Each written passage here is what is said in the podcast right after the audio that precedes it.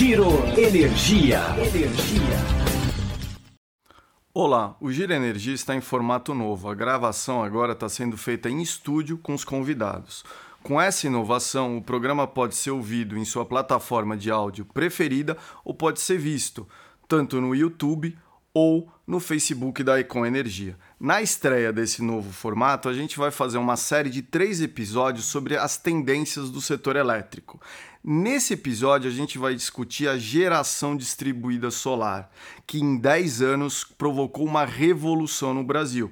Criou o conceito de prosumidor e das 10 da manhã ao meio-dia já representa 10% do atendimento da carga do Sistema Interligado Nacional. Para a gente conversar um pouco sobre as tendências da geração distribuída solar, a gente convidou o Regis Itikawa, que é head de geração da Econ Energia, e a gente conversou a Bárbara Rubim, que é vice-presidente do conselho da Absolar. Bem, eu queria primeiro perguntar para a Bárbara Bárbara, e esse crescimento continuará sendo exponencial? Pelo plano decenal de 2031, a geração distribuída solar deverá chegar a 40 gigawatts de capacidade, mais ou menos 3,5 vezes a usina de Itaipu. É esse o caminho ou é ainda maior? Acho que a IPE sempre tende a ser um pouco conservadora nas projeções que ela faz envolvendo geração distribuída. Mas a gente vive um momento dentro do setor que é um momento muito chave para determinar a velocidade com a qual a GD, como a gente chama os mais próximos, vai continuar ou não se desenvolvendo. Porque tivemos no começo de 2022 a vinda da Lei 14.300, que criou o marco legal da geração própria ou da geração distribuída, como, como você preferir. E agora a gente está num processo de esperar o Conselho Nacional de Política Energética, o Ministério de Minas e Energia e a ANEEL decidirem como é que vão ficar as regras para geração distribuída depois que a gente passar por um período de transição. Então, acho que muito do, do setor ainda está em suspenso, aguardando ter um pouco mais de clareza sobre as diretrizes desse momento. Mas, sem dúvida alguma, a gente espera sim continuar com um crescimento muito longo. São mais de 10 gigas que a gente acumulou de capacidade instalada, mais de um milhão de sistemas de geração distribuídas de, espalhados pelo Brasil todo. E a gente não vê um, o crescimento se desacelerar. Mas acho que se a gente vai continuar tendo essa tendência de curva de exponencial, ou se a gente vai passar a ter um crescimento um pouco mais comedido, fica aí dependendo dessa sinalização que a gente vai ter do governo, quiçá muito em breve. O que, que, são essas sinalizações que dependem do governo? Você falou de três instâncias que ainda precisam definir para a gente saber qual é a velocidade. O que cada um terá que fazer? A gente está falando do CNPE, a gente está falando da ANEL e do Ministério de Minas e Energia. O que cada um tem que definir? E qual o prazo que cada um deles tem para definir? Perfeito. Quando a gente teve a publicação do Marco Legal de Geração Própria, no, em janeiro desse ano, o marco estabeleceu um período que a gente chamou de direito adquirido, que é um período que vai até o dia 6 de janeiro do ano que vem, para um consumidor poder continuar gerando a própria energia, compensando 100% as componentes que ele tem da tarifa, então tendo aí o que a gente chama de é, paridade tarifária. E quem fizer, então, essa solicitação até o dia 6 de janeiro do ano que vem, fica com essa paridade tarifária até o dia 31 de dezembro de 45. Quem fizer a solicitação depois desse período, portanto, a partir do dia 7 de janeiro de 2023, entra já numa regra de transição que dura seis ou oito anos. O que, que falta ser definido? O que, que acontece depois desse período de transição de seis ou oito anos? E, poxa, a gente pode falar, putz, mas é. Faltam. A gente está falando de um cenário para daqui a oito anos. Mas é um investimento que o consumidor faz que dura no mínimo 25. Então ainda é, ainda pega um período relevante da vida desse ativo. Então, a lei trouxe a seguinte obrigatoriedade: o Conselho Nacional de Política Energética precisa dar as diretrizes para que seja feito o cálculo de todos os custos e todos os benefícios que a geração distribuída traz para o nosso setor de maneira geral. Com essas diretrizes, e aí sem dúvida alguma, né, o papel do Ministério aqui é muito mais o de apoiar esse trabalho do CNPE do que de ter alguma é, postura direta sobre o processo. Com essas diretrizes, a ANEL, a Agência Nacional de Energia Elétrica, vai calcular efetivamente quais são então esses custos e benefícios. O CNPE tem seis meses a partir da publicação da lei para soltar essas diretrizes. A gente está falando de um prazo que termina na primeira semana de julho, então de 2022. O tempo está curto. E a ANEEL tem mais 12 meses depois da publicação dessas diretrizes para fazer a conta. Então, são 18 meses totais desde a publicação da lei até a gente ter uma regra definitiva efetivamente para geração distribuída no Brasil. Parece que vai atrasar. Ah, como assim? A gente não tem. Quanto tempo, Bárbara? Bem, aí essa é a pergunta de um milhão de dólares, né? É, existem duas questões que são colocadas. A primeira é que, historicamente, não é um hábito do CNPE abrir consulta pública para soltar suas resoluções. Acho que nunca fez isso. Já fez. Ah, um? A gente mapeou. Já foi feito, inclusive para a questão de biogás e para a questão de subsídio para gás e algumas usinas estruturantes. Então, sim, é possível, sim, já foi feito. E quando a gente teve todo o processo de discussão do texto do então PL 5829 que originou a Lei 14300, a ideia era que de fato houvesse. Houvesse um processo de consulta já na instância do CNPE, que seria depois alimentado por um novo processo de consulta pública na ANEEL. O CNPE ainda não abriu essa consulta. Não sabemos se vai abrir, porque, como comentei, também não é obrigatório. De qualquer maneira, frente a todas as mudanças que a gente está passando dentro do próprio Ministério de Minas e Energia, que tem um papel muito importante no CNPE, parece ousado pensar em ter uma resolução discutindo esse assunto sendo publicada num horizonte de duas, três semanas. Escorregaria talvez para agosto. Acredito que sim. E tem um outro prazo correndo também, já que o assunto é geração distribuída, que deve escorregar. E esse sim precisa necessariamente de consulta pública em virtude da lei das agências reguladoras, né? Que sabe acontecerá, que é o processo da própria regulação da 14300. A ANEL já soltou diversos ofícios, quando questionadas por distribuidoras, falando de fato que ela vai abrir uma consulta pública para regular a lei, é, essa consulta pública aparentemente já está sendo orientada, o processo está correndo em sigilo na ANEEL, ninguém conseguiu ter acesso, a gente pediu na Absolar o acesso foi negado, mas a consulta não foi aberta ainda também. E o prazo da ANEEL vence junto com o prazo do CNPE.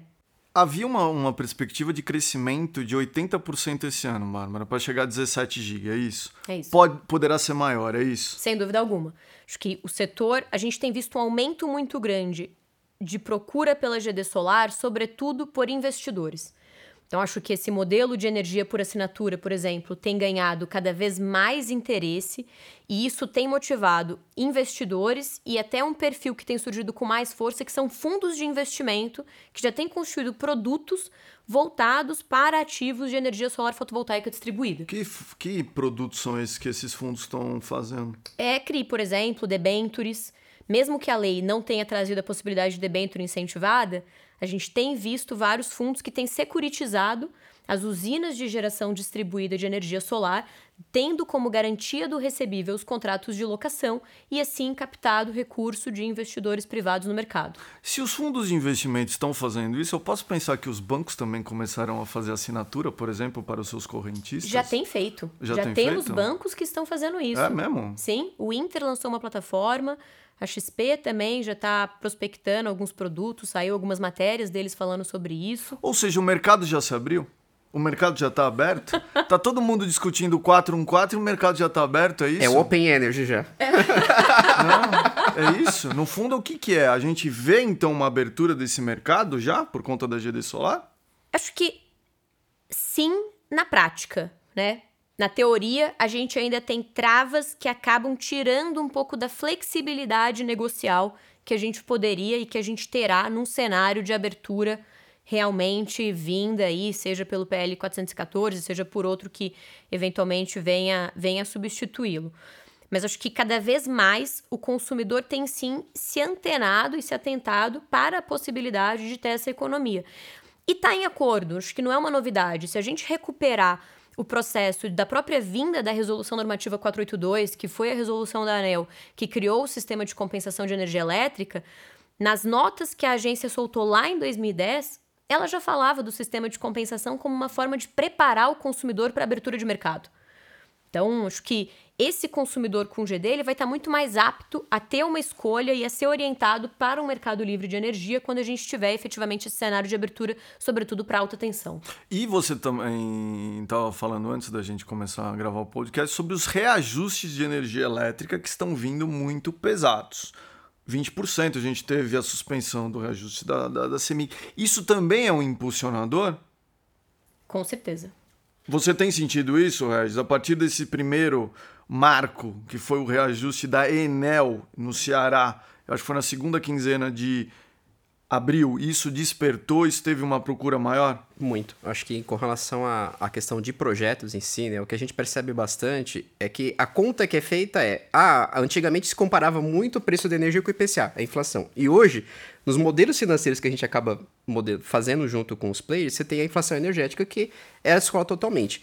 Eu entendo que tem essa questão, sim, né, dessas canetadas que a gente está vendo aí por questão aí de, de, de, forçar realmente o não reajuste, mas eu também não vejo muita sustentação e acho que é frágil também, inclusive. Pode ser que tenha um delay realmente de, de reajuste, mas você tira toda a segurança jurídica porque você fala, opa, peraí, como é que vai ficar a minha remuneração, né? Perfeito. E eu, eu, eu entendo também que nessa parte ainda se falando sobre a procura deles, não só por uma questão do reajuste, é também questão das bandeiras, né? A gente sabe que isso é uma outra. Tudo bem que nós estamos num ano muito mais favorável, sem né? Esca... Gente... Sem bandeira de escassez. Sem bandeira de escassez a princípio, né? Tá confortável, tanto é que você vê o preço do PLD como é que tá. Um preço totalmente atípico do que a gente percebeu aí no, no ano passado. Mas aí também tem essa mais essa vantagem ainda. Então, no, no nosso entendimento, assim, ainda tem muita procura, sim. Mesmo com relação a essa parte aí da, por motivos de canetada e por não reajuste, mas há bastante procura assim, pelo lado dos investidores. E trazendo essa parte ainda da questão da, da assinatura, que é o que a gente está tendo um movimento muito forte, o que a gente percebe, até brinquei como Open Energy, porque é um Open Energy, assim, você poder escolher realmente, assim, eu acho que vai dar uma, não vou falar assim uma discussão, né, mas vai dar talvez aí um ponto de interrogação entre o play e falar, pô, compensa eu ir pro, pro lado do Mercado Livre e ficar debaixo no varejista? Ou compensa realmente a ficar na GD, participar de uma cooperativa, de uma associação que seja, e também ter uma redução de custo. A gente sabe que são modelos de negócio diferentes, mas vão ter, assim, competitividade, né? Acho que, principalmente com relação à geração distribuída, ela já saiu na frente. Né? Com certeza. A gente já tá, já conhece. Então hoje você vê, por exemplo, o consumidor final comprando energia de cervejaria. Aí você fala, poxa, como isso? E já existe. Então, assim, eu acho que tem todo o um modelo por trás disso que agora eu vejo uma movimentação muito mais digital, né? Até a gente citou um pouquinho antes aqui é, do, da Web 3.0, mas eu acho que vai entrar muito para essa área de geração distribuída, porque você tendo na mão, você conseguindo entender seu cliente, saber o perfil de consumo dele, saber como esse cara paga, ele é um bom pagador ou não, você tendo as informações dele. Então, eu vejo que vai ficar uma coisa muito mais parecida com uma tele, né, de você conseguir trocar de agente, falar, agora eu quero comprar da Icon, agora eu quero comprar de outro agente, do que aquela coisa de ficar fidelizado, de ter multa, falar, nossa, eu tenho que ficar 3, 4 anos, senão eu tenho um pênalti aqui na saída. Então, acho que essa flexibilidade que acho que é o caminho aí para a geração distribuída. Outro dia eu estava acompanhando, acho que num dos maiores portais de notícias do país, do, do UOL, e estava falando sobre assinatura de energia solar. E um monte de gente perguntou, vale a pena ou não vale? A pergunta é a seguinte, Bárbara. Muda o perfil de quem procura GD Solar com esse tipo de assinatura? Vocês já viram que mudou alguma coisa desse perfil de quem muda? E segunda coisa, quem vende esse tipo de assinatura? A gente fica discutindo, escreve tinta, gasta neurônios falando sobre o 414. Quem investe nesse modelo, cria esse modelo de negócio, de assinatura, ele tem respaldo jurídico ou ele necessita de um projeto de lei que assegure ainda mais segurança jurídica para a criação de um modelo desse de negócio? Com relação ao perfil, acho que a gente tem visto uma mudança no perfil da oferta. Quando o modelo de assinatura surgiu, é, nem vou colocar modelo de assinatura. Quando o modelo de locação surgiu lá em 2014, com os primeiros projetos, a gente tinha um foco muito em consumidores de maior porte. Então, eram essas grandes redes de farmácia, essas grandes telecoms, que faziam aluguel de uma usina dedicada para elas, e aí uma usina de 1 mega, 2 megas e assim por diante. É, e teve valor, né? A gente, a gente teve inclusive essa discussão com a ANEL. Teve valor esse pequeno, esse, esse porte inicial de locação de usina, porque ela provou para o investidor que o modelo de negócio ficava de pé e deu conforto para ele querer inovar e trazer outros consumidores. E aí a gente começou a ter energia por assinatura chegando para os consumidores comerciais. Porque tinha um porte maior de consumo, a gente está falando de um comércio de médio porte, por exemplo, vai ter uma conta de 2 a 5 mil reais. É, é uma pulverização maior do que o inicial, mas muito menor do que na pessoa física, e aí os modelos começaram a mirar então para esse perfil de consumidor. Hoje, até falando do lado da consultoria, que a gente atende e desenvolve muito esses projetos, a gente já vê muito mais empresas que estão desenvolvendo um modelo de energia por assinatura focada no consumidor pessoa física mesmo. Então, olhando para o varejo propriamente dito, querendo pulverizar e entendendo a questão da digitalização como uma forma de agregar outros serviços.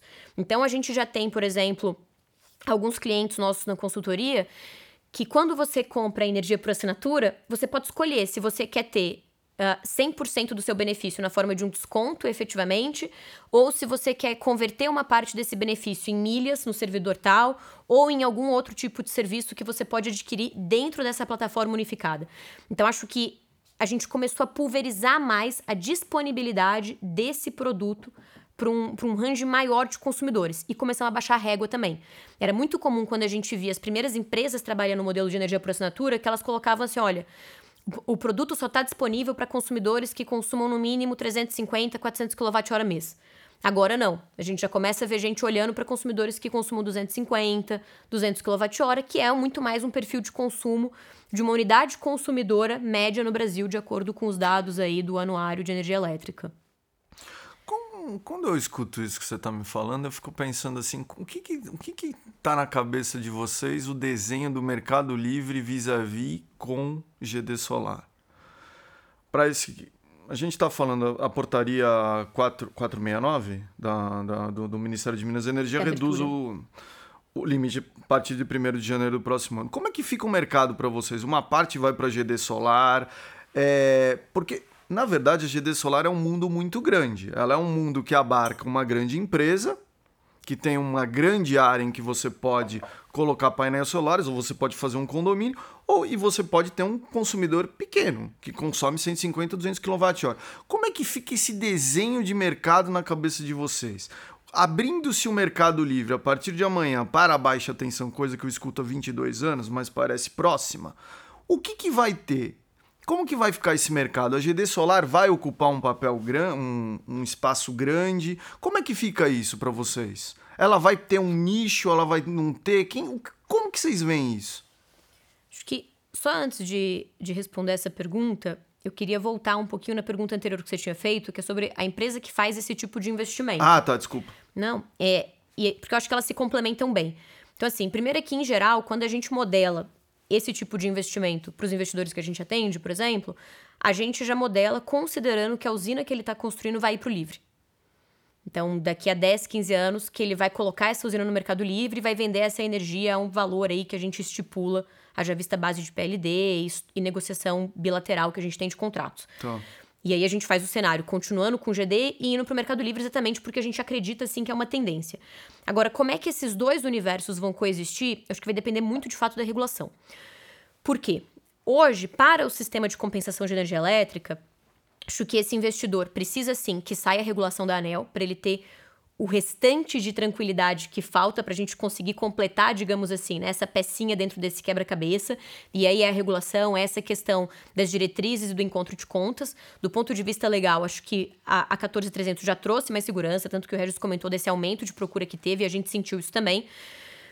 Mas aí, com a abertura de mercado, que a gente ainda não tem tantos horizontes, eu preciso te dizer que eu ainda duvido que ela vá acontecer em menos de 10 anos. Né? Porque acho que a portaria do Ministério que ela faz é. é da... Em 10 anos vocês dominam o mercado. Tem muita água para rolar, muito sol para raiar ainda nesse mercado em 10 anos.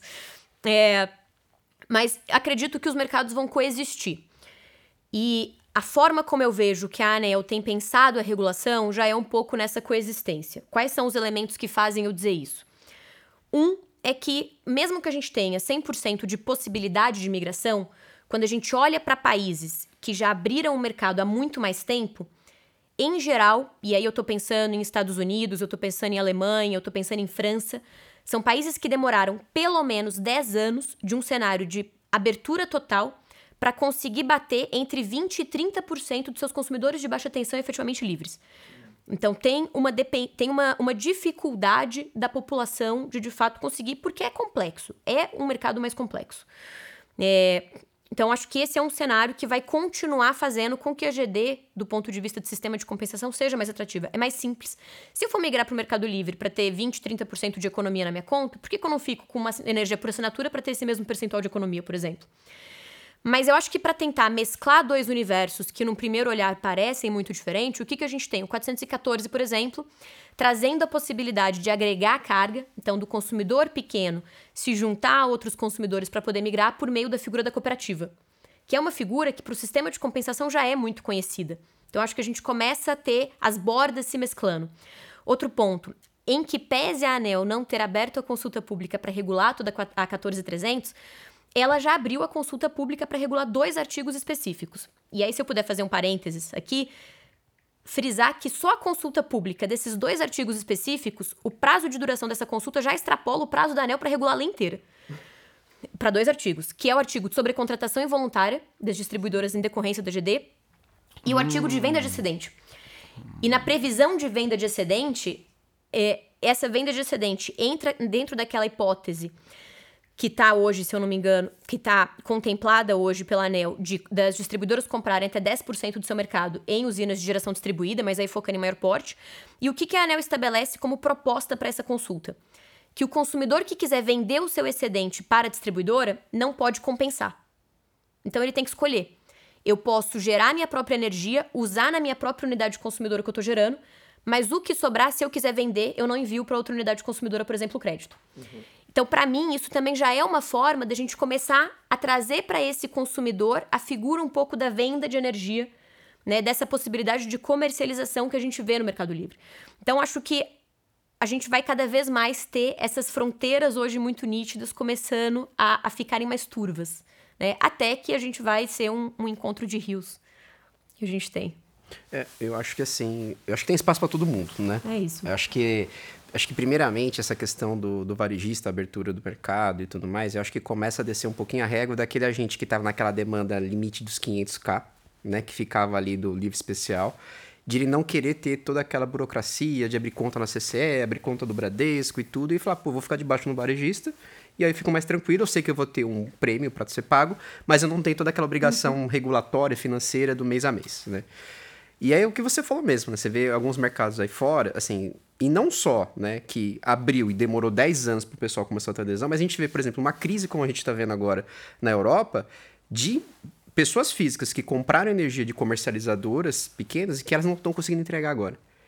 Então, assim, estão abrindo, estão dando default pelo preço. Nós tivemos aí mil euros o custo do megawatt-hora em determin... acho que dois meses atrás. E aí o cara falou, cara, não tenho como segurar, eu vou abrir contrato. E tem essa insegurança também, você tem que pensar, falar, e agora? Vou ficar exposto, como é que fica essa minha situação? Então, assim, acho que nessa questão, acho que há primeiro uma movimentação de quem está no livre, que ele pode partir para debaixo no varejista, e acho que esse movimento começa primeiro, do que depois as cargas pequenas que já vão migrar direto para um livre varejista, entre aspas, entendeu? Acho que são esses dois momentos, acho que são um encontro de cenários, né? Mas acho que começa de cima para baixo. O Regis acabou de comentar, por exemplo, essa questão do supridor de última instância que teve que ser usada no Reino Unido Sim. por conta do aumento de energia elétrica. Eu tenho uma pergunta de ignorante mesmo. Como que é essa questão do supridor de última instância na GD Solar? Porque o supridor de última instância é uma figura que tem sido discutida no 414, por exemplo. Vai ter separação fio-energia, vai ter uma comercializadora por regulado, uma por livre. Como é que fica essa questão do supridor de última instância na GD Solar, Bárbara? Hoje ela não fica. Né? Assim, hoje a gente não tem a regulação dessa figura. Tá. É, em última instância, essa, o supridor seria a, as próprios geradores que estão sendo contratadas por meio dos leilões. Né? Lembrando que esse consumidor continua tendo a garantia de atendimento dele porque ele está dentro do ambiente de contratação regulada. Então, ele, ele, ele continua tendo que ter o suprimento dele garantido pela distribuidora que o atende. Ou seja, esse é um ponto que terá de ser desatado, é isso? Porque esse é um nó que poderá ter um problema que eu entendo que, de ah. certa forma, fica respaldado com essa questão, e talvez seja por isso que a, da pressa da ANEL de regular essa questão da sobrecontratação involuntária decorrente da geração distribuída. Uhum. Né? Porque no momento em que essa distribuidora tem a obrigatoriedade de garantir o atendimento a esse consumidor, mas se ela contrata energia suficiente para garantir o atendimento dele, ela fica sobrecontratada porque ele escolheu gerar a própria energia, e isso não, isso é considerado um risco de negócio dela e não algo involuntário, existe um certo desequilíbrio nesse jogo que precisa, de fato, ser... Um trade-off aí, né? Exato, tem que acontecer. Pra... Agora, no momento em que isso se torna uma hipótese de sobrecontratação involuntária, né, é, eu entendo que isso começa a ser mais bem, mais bem trabalhado. E aí, acho que o que vai ter que ter é um trabalho adicional das distribuidoras, junto, por exemplo, até mesmo com a EPE, para a gente conseguir melhor dimensionar qual é o impacto efetivo, qual é a projeção de crescimento da GD em cada área de concessão que a gente tem. Tem uma curiosidade, vocês já fizeram pesquisa com esses consumidores que migraram para GD Solar? Se, o que, que eles aprenderam, se eles são mais eficientes, se eles, se eles além da economia que eles tiveram, o que, que eles perceberam? Tem alguma coisa? Eles perceberam a liberdade? Eles perceberam algum outros atributos? A AB Solar, enquanto associação, nunca fez esse tipo de pesquisa, até porque hoje a gente não tem acesso a essa base de consumidores diretamente, né? A, a ANEL não libera essa relação. Antes a gente até conseguia no Power BI, que tem no site da agência, ter uma lista de nomes. Agora isso está um pouco mais fechado, até por causa da questão da LGPD. É, mas temos duas pesquisas antigas, né? Uma primeira foi uma feita pela ANEL lá em 2018 quando a agência, num seminário que ela teve, ela estava reavaliando efetivamente todo o impacto da 482, todo o impacto do sistema de compensação, e aí ela fez uma pesquisa à época com os consumidores para entender a experiência deles, entender as dificuldades e tudo isso. É, então, acho que essa, essa foi uma primeira pesquisa que foi feita, é, e de maneira paralela, também em 2018, é, desculpa, em 2017, se eu não me engano, foi feita uma pesquisa pela Datafolha, que foi uma pesquisa encomendada pelo Greenpeace na época, que era para entender o que motivava o consumidor ou o que motivaria a gerar a própria energia. E aí, o ponto número um era a economia. Curiosamente, o ponto número dois, e, e a gente sabe que não é exatamente isso que acontece, né? Mas o ponto número dois era que o consumidor queria se ver livre da distribuidora. é, não é isso que acontece, mas acho que isso, isso reflete também a percepção que esse consumidor tem do serviço que ele recebe da concessionária de energia elétrica. O engraçado é que quando uma das perguntas que os comercializadores mais recebem é se eu trocar e ir para o Mercado Livre, ou ele não, o, a distribuidora não pode fazer alguma coisa comigo, é. pode cometer uma represália, vale a pena, sempre vai cortar minha luz, né? vai cortar minha luz, é isso é interessante. Você sabe que esse tema, Rockman, eu vi uma pesquisa, acho que foi do ano passado, de uma grande casa que faz só research para de geração distribuída e agora também está fazendo para a parte de geração centralizada e bateu bem isso mesmo. Né? Acho que a questão primeiro é o, é o bolso, é. né? É a redução de custo. Mas curiosamente a questão ambiental pegou também. Então, principalmente essas empresas menores, pessoa física acho que tem sim a questão, né, de da pessoa ter a preocupação sim com o meio ambiente, mas a cobrança ainda está ainda na PJ, né? Está ainda na pessoa jurídica, né? Então você vê com relação a essa parte de ele poder colocar no reporte dele, né, que ele está consumindo uma energia limpa, fazendo a parte social, fazendo toda a parte ESG do processo, porque é tudo, né? É questão de meio ambiente, é zero emissão, a questão social gera emprego pra caramba, você desenvolve cadeia, você desenvolve economia local. E a questão de governança, é, eu falei assim, poxa, às vezes algumas empresas perguntam, ah, mas poxa, a questão de governança nessa questão disso eu falei assim, total. Porque assim, cara, hoje, para você justificar um aumento de custo abrupto é muito difícil. E assim, dependendo do grupo econômico que você vai explicar ainda, a pessoa fala, mas acho que você fez alguma besteira, que você não provisionou direito o seu orçamento do, do ano. E na verdade não é, é uma canetada que veio, é uma bandeira que Sim. veio e você não estava esperando. E isso tudo envolve a questão orçamentária dos grandes grupos econômicos. Então acho que a pior coisa que tem é você realmente fazer um, aquele orçamento perfeito e você der um estouro, você bateu, ganhou 10 em todas as linhas. Chegou na área de energia, você estourou tudo aquele trabalho bacana, aquele trabalho legal que você fez, é pro ralo. Porque você fala, meu, não adiantou nada, porque o impacto é muito grande, né? Então acho que tem sim, acho que essa questão de, de meio ambiente também acaba pegando também nessa, nessa pesquisa que a gente acabou de ver aí no ano passado. A gente não pode deixar de falar, ainda mais perto da conclusão do programa, sobre a situação geopolítica internacional que a gente vive hoje. É, a cadeia solar ela é alimentada por um grande fornecedor mundial, que é a China, que também tem um grande papel em baterias e talvez tenha em carros elétricos. É, a Economist fez uma matéria nesse fim de semana sobre como as cadeias globais de valor estão se redimensionando a partir da guerra e do conflito entre dois grandes produtores de commodities no momento em que metais preciosos serão cada vez mais importantes na corrida das renováveis. É, Bárbara, a China já fez lockdowns, várias grandes cidades e está nesse momento em lockdown em Xangai. Há problemas na cadeia de fornecimento para o Brasil. Como é que tá? Tem investidor que não está recebendo inversor? Como é que estão esses projetos? Há uma preocupação?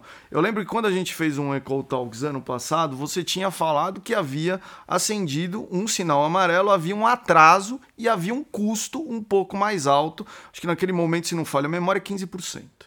Como é que está esse momento agora? Há preocupação? A China também tem reduzido o envio de materiais para uso próprio. Como é que está essa questão? Porque ela tem usado mais carvão. Então, vários países europeus e a China vão ter que escorregar das metas acordadas no Acordo de Paris. Como é que você vê essa questão? Acho que nesse momento o setor solar fotovoltaico brasileiro não está tão impactado pela questão logística da China. Mas se a gente fosse fazer um retrato de três meses atrás, foi um momento, por exemplo, em que essa questão do fechamento dos portos, né, do lockdown na China impactou muito. E a gente teve muito atraso de mercadoria para chegar aqui e uma alta de frete muito grande também. A gente está falando de um preço de frete que mais que quintuplicou no período de seis meses. Então, isso obviamente desestabiliza toda a cadeia que a gente tem, sobretudo para módulo fotovoltaico. Quando a gente olha para a produção mundial de módulo fotovoltaico, a gente está dizendo que 90% vem da China. Então, de fato, é um produto para o qual a gente fica muito refém da situação do mercado chinês efetivamente. E a gente teve duas consequências diretas disso que aconteceu nesse horizonte de três, seis meses e que estão se refletindo hoje. O distribuidor de equipamento que tinha condição fez muito estoque, com medo de passar por um novo desabastecimento da China que impactou sobretudo o mercado ali em dezembro, janeiro desse ano. Só que ele fez estoque num período em que o dólar estava muito alto. E aí, agora que ele consegue liberar esse estoque dele, o dólar está mais baixo. E aí ele tem uma escolha: ou ele vai vender e eventualmente realizar algum tipo de prejuízo, ou uma margem muito aquém da esperada, isso vai impactar. Ou ele vai ter que segurar esse estoque para tentar fazer uma nova compra, né? E segurar esse estoque para tentar desovar isso quando o dólar estiver mais equiparado aí efetivamente ao que ele comprou.